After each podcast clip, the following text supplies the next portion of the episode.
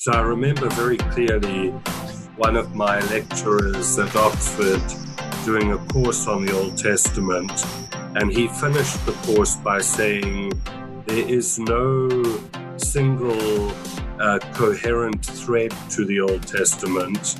Even monotheism is contradicted at points. So, you know, so one can see with historical criticism, you really are left continually with fragments and no sense of the coherence or unity of Scripture as a whole. Does doctrine really matter? The Apostle Paul once wrote to a young pastor named Titus, instructing him to hold firm to the trustworthy word he was taught, so that he may be able to give instruction in sound doctrine. Welcome to Credo Podcast where doctrine matters and theological ideas have consequences. Here's your host, Dr. Matthew Barrett, Executive Editor of Credo Magazine and Associate Professor of Christian Theology at Midwestern Seminary. Welcome to the Credo Podcast, where doctrine matters. I am Matthew Barrett, your host. As Christians, we treat the Bible, and we should treat the Bible as a unitary whole. Uh, we assume so often the inspiration of the Bible, that God has breathed out this word through the human authors, and we even turn to the New Testament to support that belief. However, so often when we read the Bible, when we interpret the Bible, when we see the Bible function in the life of the church, we sometimes forget that it's a unitary whole Sometimes we even act as if it's not a unitary whole, as if, say, the two testaments uh, are to be split apart, or as if even God Himself is a different type of God in one testament uh, to the next. And this raises a difficult question, maybe a convicting question for us as Christians how should we not only view the Bible uh, doctrinally, but how should we treat the Bible in terms of uh, interpreting the scriptures, even preaching the scriptures, and in terms of the application of the scriptures? This is a difficult issue to address because it demands that our uh, our belief in Scripture be consistent with the way we use Scripture, and more often than not, uh, unfortunately, sometimes we are not always consistent in the relationship between those two. Well, I am uh, really delighted to have Craig Bartholomew on the Credo podcast to address issues like this uh, because he's written so much on hermeneutics, biblical interpretation, uh, and how hermeneutics relates to theology and to how we understand the canon as a whole. For those of you who don't know Craig, uh, many of you will know him from his writings, books like The Drama of Scripture, uh, Introducing Biblical Hermeneutics. He also has a, a few more that, that, are coming out with Eerdmans, uh, God Who Acts, The Significance of Sinai, God Who Acts in History, The Significance of Sinai. And he also has a book on the doctrine of creation, releasing uh, soon enough. Uh, he is the Kirby Laing. uh, he's the director of the Kirby Laing Institute for Christian Ethics and senior research fellow at Tyndale House, Cambridge. Craig, it really is uh, a joy to have you on the podcast. Uh, thank you very much. And uh, uh, do you want me to call you Matthew or Dr. Barrett? Uh, Matthew's just fine. okay. Thanks. Yeah. well, Craig, uh, as we begin, uh, maybe we should start with uh, not just what the Bible is, but uh, our own context, which poses some significant challenges to how our, our own uh, historical understanding of what the Bible is. Uh, for example, on the one hand, as Protestants, uh, even uh, those who would claim a label like evangelical will argue that, uh, well, the, the Bible is not uh, atomized parts that are to be segregated from one another, but there is actually a unity to Scripture, one hmm. that is not only a, a, a, literary feature, but one that has to do with the the one primary divine author himself. And yet, at the same time, we face challenges from, say, historical criticism and more recently postmodernism uh, towards that very unity that we are adhering to. Maybe you mm. could paint the the context and, and, the challenges that we live in today. What what are some of the challenges that say, something like historical criticism, or on the other hand, postmodernism pose to the unity of the Bible? Yeah, so thank you, Matthew. This is an extremely important question, and you've articulated it very well and very clearly. So I think, uh, you know, to be an evangelical, and both of us are committed evangelicals, is to confess that Scripture is the Word of God and that the primary author of Scripture is God and that the actual authors are the secondary authors, but that Scripture is inspired so that the Holy Spirit oversaw the production of Scripture so that with Augustine we can say what Scripture says, God says.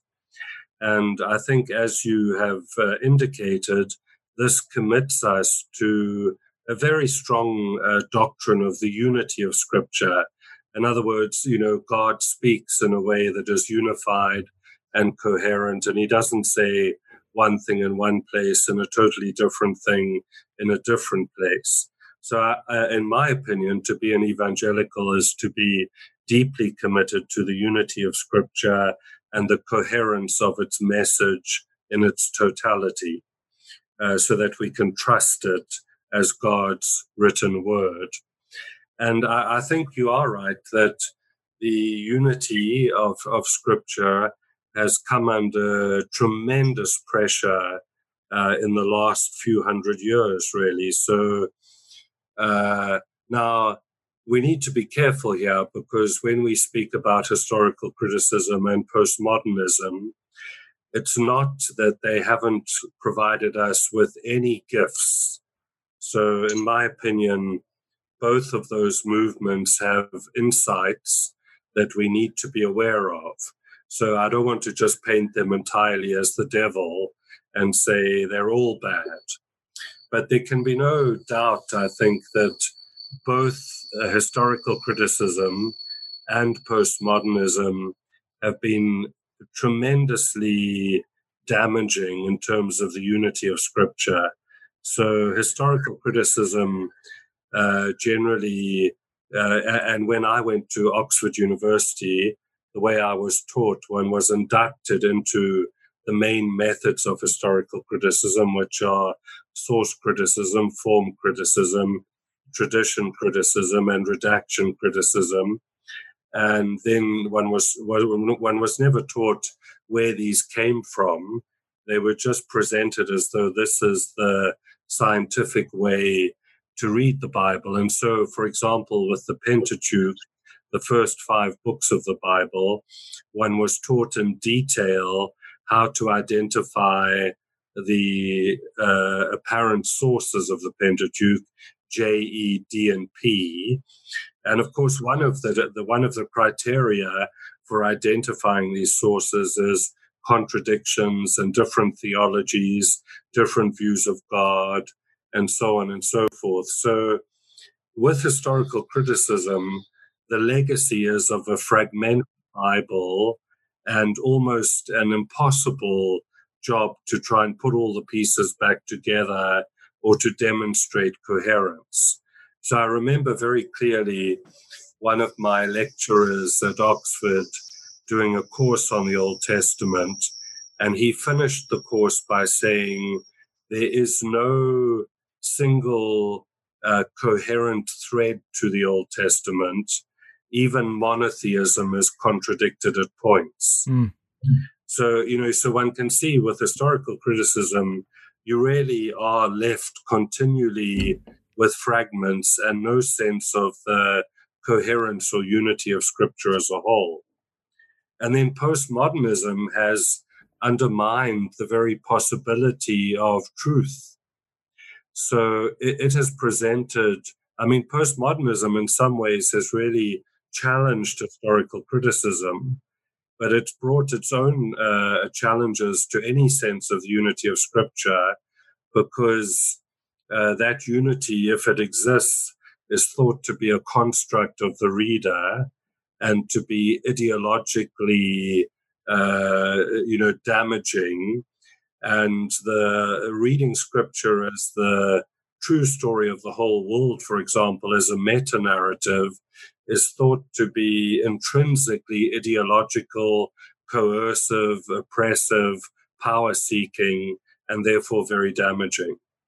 So bo- both of these movements uh, brought enormous challenges to the evangelical confession of the unity of Scripture. Now, Craig, when we talk about the unity of Scripture itself and, and your own personal story there, I, I, I, really appreciate you sharing that because it, it does demonstrate that, we're not just talking in theory uh, here. Um, you know, so sometimes this is the impression, you know, that this is just, you know, academics and, and this is just in theory but but your your personal story demonstrates that no this this has real implications real consequences for how you read the bible itself. Now when we talk about the unity of the bible in, in contrast to uh, whether it's uh, historical criticism or postmodernism in, in, contrast to both of those types of, of approaches uh, you've argued that well no there there is a, a unity to scripture that that's not for example just the the construct of the reader but but you've argued that this unity is inherent to scripture and uh, where do we see it? Well it it centers in large part on jesus christ himself. Can can you explain uh, because i think this is such an important point for christians to understand.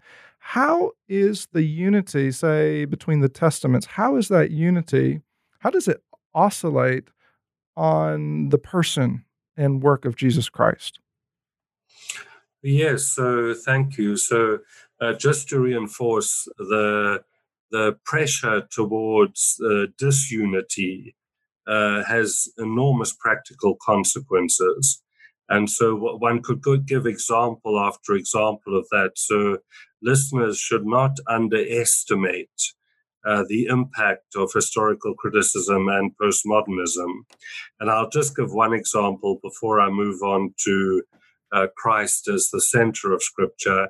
So recently I was doing some work on Genesis chapter 2 and Eden and the doctrine of creation. And you know, some of our best scholars argue, uh, as historical critics, that Eden is never again mentioned or picked up in the whole of the Bible. So now that is demonstrably not the case. And uh, one can show very clearly that it is not the case. But that's the kind of dilemma that you are faced with from historical critics. So, you know, before you can even get out of Genesis 2, let alone start to connect the whole of Scripture, you're faced with this kind of thing. Another example would be that many historical critics argue that the image of God is never again really picked up in the Old Testament, uh, maybe once or twice. So we can't really use it to understand what it means to be human.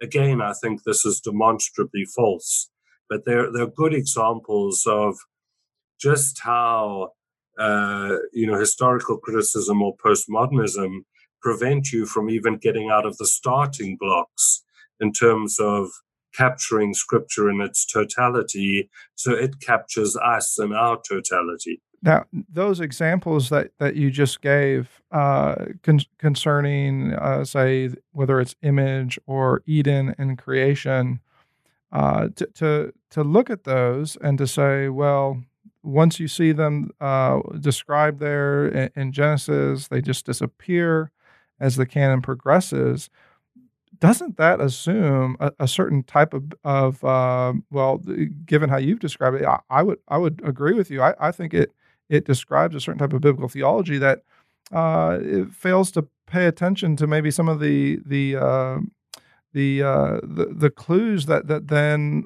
uh, future authors, whether it's uh, books you know still within the Pentateuch or or maybe the prophets themselves or, or Jesus himself, the way that they use maybe they don't use uh, the exact terminology, but the way that they capitalize on these concepts, uh, uh, even types, in light of the antitype uh, who is Christ Himself. Uh, yeah, yeah. Do you maybe you want to elaborate on that?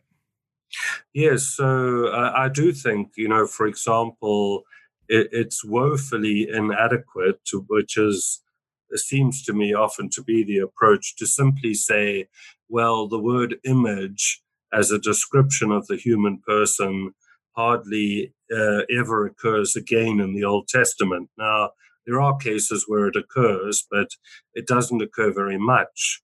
But of course, the theology of, of, of the image of God or the notion that humans are created uh, in some way in the likeness of the living God, uh, I would argue that can be found all over the place in the most interesting ways.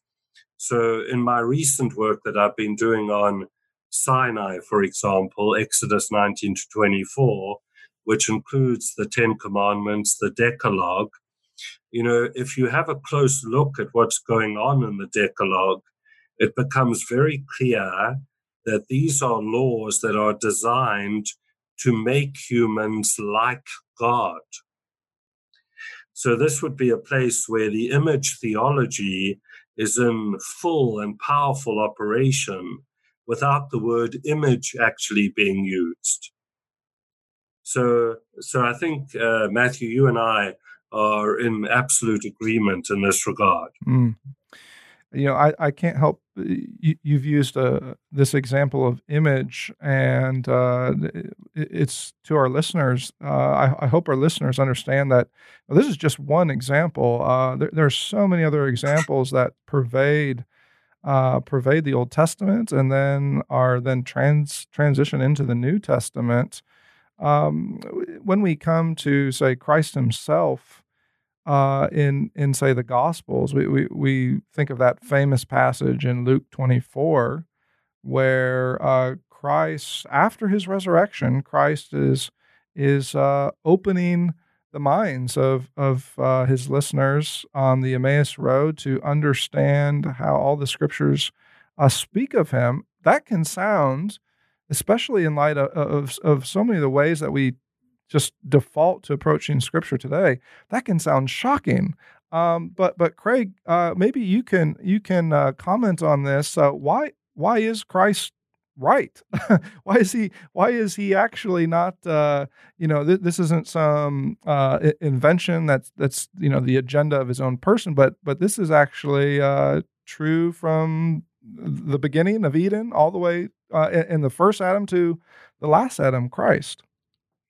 Uh, yes, so uh, I, I, think that is true. And uh, so, you know, in, in my opinion, and, and I think this is simply Orthodox evangelical theology, but uh, Christ is the center of Scripture. So, uh, you know, uh, the language that the New Testament, the, the first three Gospels in particular, uses is the language of the kingdom. And so uh, Christ is the king, and he uh, brings the kingdom, and he invites people to enter into the kingdom. And then uh, he opens up this time between the coming of the kingdom and its final consummation when he will return. So the, the, the Christ, what I call, some people don't like it, but I, I find it useful language. So the Christ event is the, the very heart of Scripture, and it is also the heart of the history of the world, of the creation. It is that around which everything turns. And so in Christ, God has intervened to retrieve and recover his purposes for his creation and to lead it towards the destiny which he always intended for it. So, in my opinion, we cannot make too much of Christ and of what God has done in him, in God's purposes for his creation. And so I think uh, once one starts to see that, then you you know it it pushes one into asking, well, how does Christ fulfill the Old Testament. So that's one of the strong motifs that you find in the Gospels that in Christ, uh, the forward look of the Old Testament has come to fulfillment in an unexpected and extraordinary fashion. And I think kingdom is a very good clue in that regard And then, so I think one way of opening up the unity of the Bible is to start with this focus on Christ. And, and but that pushes one into the rest of the biblical storyline. So you cannot fully understand Christ, I don't think, without taking the narrative of the Old Testament into account. And then I think the Christ event itself is so powerful and huge that it casts its light in all directions, including back over the Old Testament. So I think you can't fully understand the Old Testament apart from the light of Christ as well. Mm. And so what this would push me towards is that one way of getting at the unity of the Bible, I think there are many ways, but one way is through thinking of the Bible, in Eugene Peterson's word, as a grand, sprawling, capacious meta narrative, which tells the true story of the world. Now, when I use the word meta narrative or story, I'm not saying unhistorical because it's uh, at the heart of evangelical faith that God has acted in history and that the historical narratives of the Bible are reliable reports of what God has done. But narrative or meta narrative gets at the fact that the Bible as a whole has the shape of the true story of the whole world from creation to new creation, from, as Lesslie Newbigin would say, the garden to the city. But we must never forget at the center of that story is Christ. Now, Craig, as you're des- describing and really identifying Christ at the center of this story, uh, this this uh, this raises another issue, uh, and, and, that is eschatology. Mm. if we're going to, uh, and I appreciate how you you helpfully qualified yourself to say, you know, when when we're using as evangelicals, we use the word words like grand or meta narrative. Uh, we're, we're trying to capture this Christological unity to, to the whole Bible, to the whole story, but we're not doing so apart from history itself. And, so, uh, history, there, there, this unity we're, we're describing is characteristic of history. That that raises the issue, though, of eschatology. Uh, you know, Christians, uh, sometimes scholars, tend to uh, limit eschatology to you know end time views and, end time positions and, and, millennial discussions, and, and there's a, a, place for those. But uh, we can also think of eschatology um, in, in terms of just what the whole Bible is and the story that God unfolds. Uh, maybe you can help us here. How how does use the the phrase the Christ event? How does the Christ event uh, how, how is it eschatological, and and especially in terms of the kingdom? Yeah, yeah. So thank you. I mean, th- this is a tremendously important distinction. So, uh, and you know, when I was converted as a teenager in South Africa, and Christ became this overwhelming reality in my life, I, I was in church contexts where eschatology was always thought of. If the word was used it wasn't always used but there was a lot of discussion on you know the signs of the second coming of christ and uh, whether you know how close we were to that second coming and so on and so forth. Now in my opinion there is a, a place for such discussions. But what, what i later learned was that the New Testament, when it speaks about the last days, it does it's not referring to you know is it five minutes to midnight or three minutes to midnight or two minutes and is what is going on in china or europe a sign of that? When the new testament speaks about the last days it says that it uses the language of kingdom.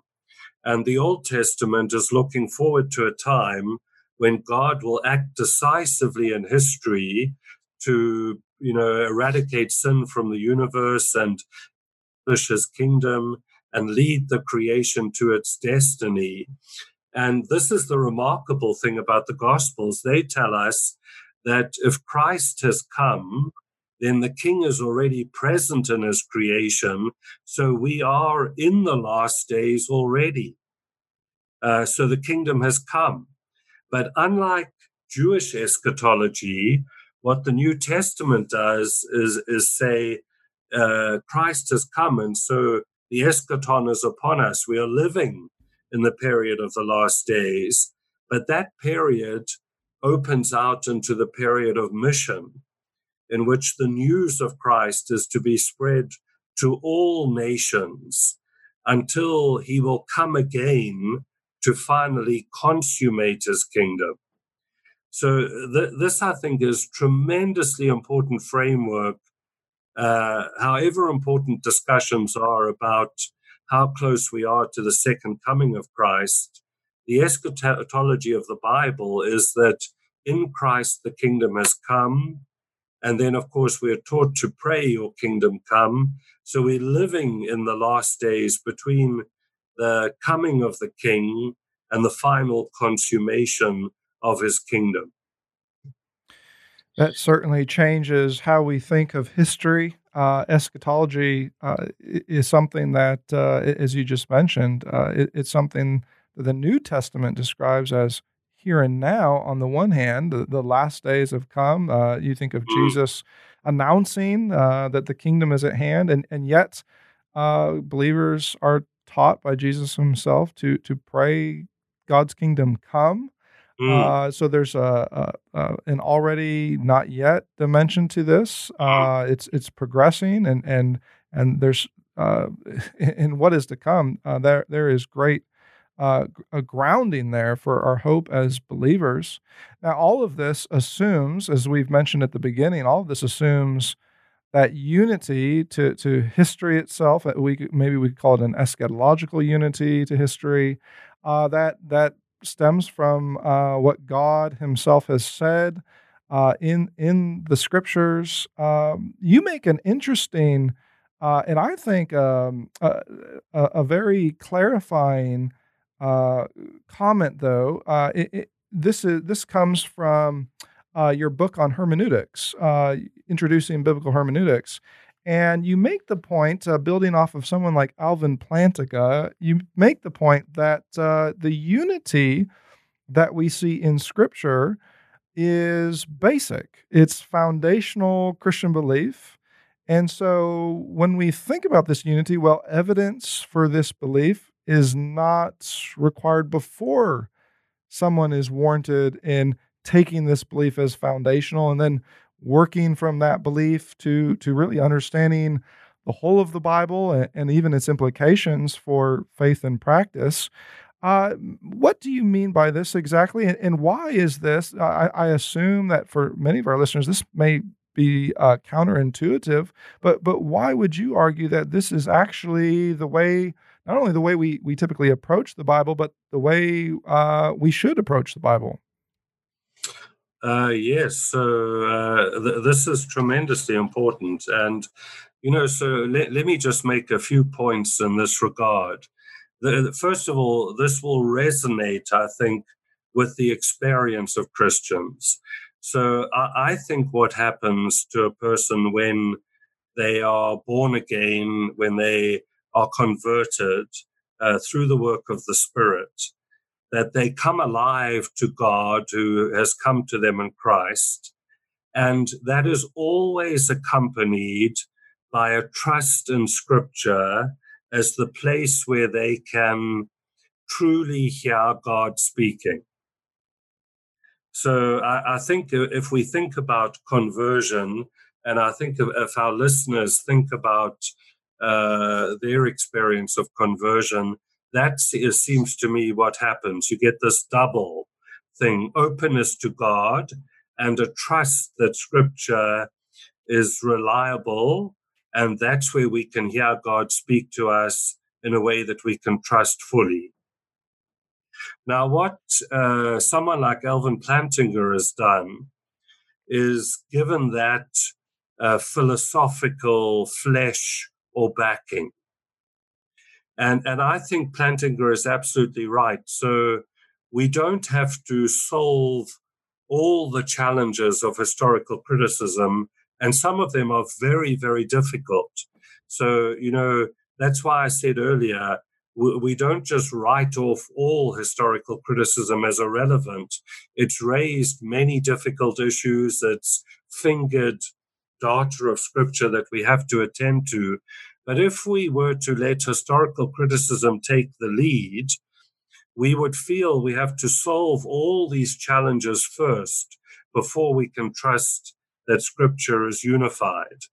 Now, what Plantinga has shown is that you can make a very good play, uh, case philosophically that you can assume the unity of scripture and work on that basis without having to assemble evidence for that belief. Now, that doesn't mean that there isn't any evidence, nor does it mean that arguments for the unity of Scripture are not valuable. They are. But what Plantinga is saying, and I think this is correct, is that we arrive at the conviction that Scripture is reliable and unified from the testimony of the Holy Spirit. And that's sufficient. So these other things are helpful, but they're not essential. Mm. I can't help but think of uh, John Calvin and mm. uh, his institutes, uh, not just his institutes, of course, but his his uh, commentaries and his sermons, where this becomes a major pillar in how he mm. approaches the text, how he interprets the text, exegetes the text, and how he preaches the text. Um, that uh, this uh, it, it, at times he uses different language uh, where he'll talk about the self-authenticating nature of Scripture, but he always uh, uh pairs that with the this the, the work of the Holy Spirit, uh, just as you are referring to. Uh, it's it, it does change the way that we we think of we think of the text, so that, like you said, yes, there's evidence, but it's not necessarily required before uh, we we understand and and really embark on on the journey, the story that God Himself takes us on. Maybe we, Craig, we could transition uh, as we sort of turn the corner here. Uh, maybe we could transition just for a minute and also uh, discuss not just uh, the unity of the text. Uh, and not just uh, you know how, how, faith and the spirit play into this, but also the rule of faith, because whenever we are reading through the text, uh, whether it's exegeting a particular passage, whether it's interpreting the whole story uh, w- with so many of the themes that you've mentioned creation, image, kingdom, and so on. Well, whenever we do that, uh, sometimes Christians think, well, I need to put away theology, I need to put away doctrine, uh, I need to to to really uh, come to the text as neutral as possible. But but you've mm. made a, a, different argument. You've stressed that um, the rule of faith is actually very important. Maybe you could define what is the rule of faith for our listeners who don't know, and and how does that act as a a type of hermeneutical key uh, that that really assists us uh, as we uh, come to the story of the Bible. Yes, so that's an excellent question. So there is a whole history in the early church of the rule of faith. And uh, probably the easiest way to say it is that the rule of faith is a summary, a very, very abbreviated summary of Christian uh, belief. So, it, an example that readers may be familiar with would be something although this is a bit more developed, like the Apostles' Creed, uh, for example. But in the early church, a rule of faith was often a much shorter summary of the heart of Christian belief. And uh, so the uh, I think Matthew, this is a very very important question. So, and just to backtrack a little bit, you know what I'm arguing for is that not only are if I can use the expression, ordinary believers, in other words, non academics, justified in assuming the unity of Scripture and approaching it as God's reliable word for us, but so too is the biblical scholar. Mm. So you know, people sometimes think, oh, well, that's how we read it in the church. But when it comes to the academy, you can't approach it like that. And this is precisely what Alvin Plantinga is arguing against that the academic is just as justified as assuming the unity of scripture and working academically with it in that ethos, as is the ordinary believer who's not a biblical scholar. Mm.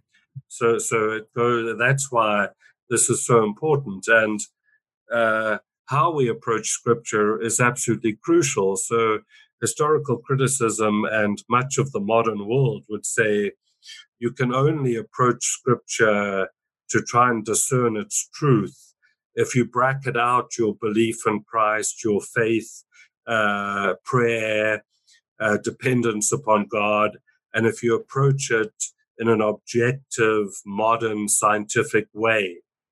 Now, I think this is uh, completely incorrect, and that because of the nature of Scripture, we need to approach it prayerfully, uh, with uh, um, a distrust in ourselves. In other words, a hermeneutic of suspicion towards ourselves and a hermeneutic of trust towards Scripture as God's authoritative word.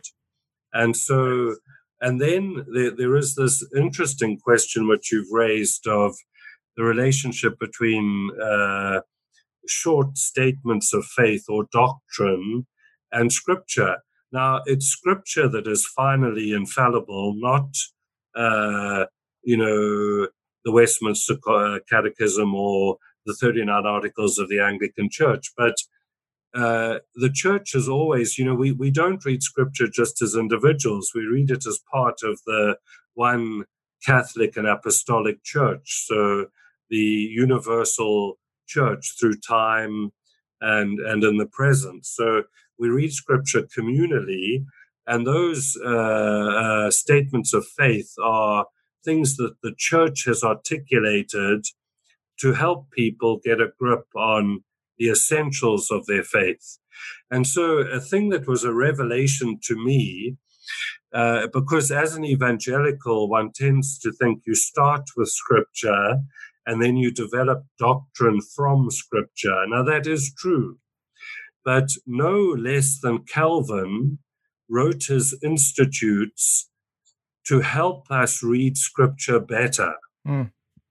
So, and that to me is tremendously instructive that just as there is a move from scripture to doctrine, uh, you know, good doctrine provides a kind of lens through which to read scripture. And so, so the move has to go both ways, but certainly healthy theology, healthy doctrine is an indispensable thing when it comes to the proper reading of Scripture.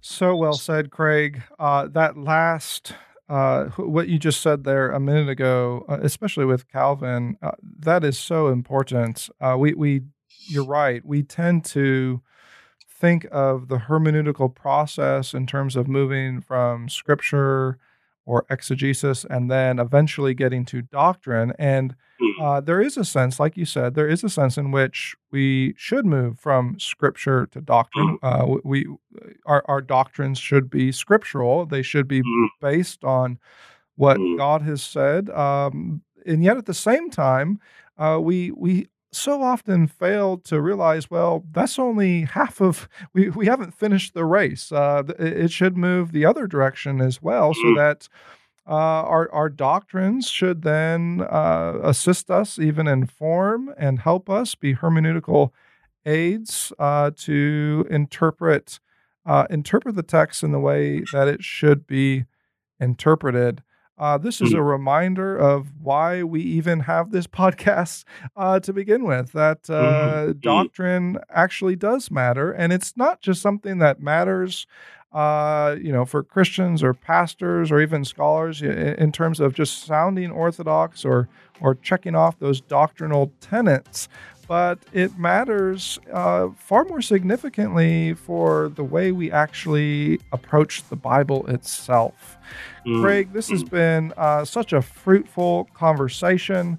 Uh, to, to our listeners, I would say if you've if you've never read Craig Bartholomew's any of his books, I would encourage you go pick up uh, a book like The Drama of Scripture, or uh, pick up uh, if, if, you're feeling brave and, and you want to dive into the deep end, pick up his book introducing biblical hermeneutics, a comprehensive framework for hearing God in Scripture. Uh, this is just the tip of the iceberg. Uh, Craig has written so many other books on the wisdom literature, uh, even on preaching itself. Uh, so, all that to say, there is uh, th- there are riches here for our, our, listeners to dig up, and I think you will find in Craig a, a very helpful ally.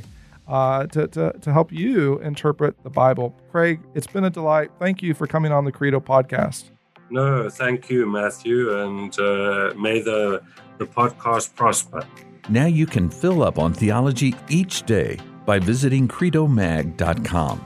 There you will find the latest issues of Credo Magazine with articles on key doctrines of the faith and regular video interviews with Dr. Matthew Barrett, where he answers some of the toughest theological questions of our day.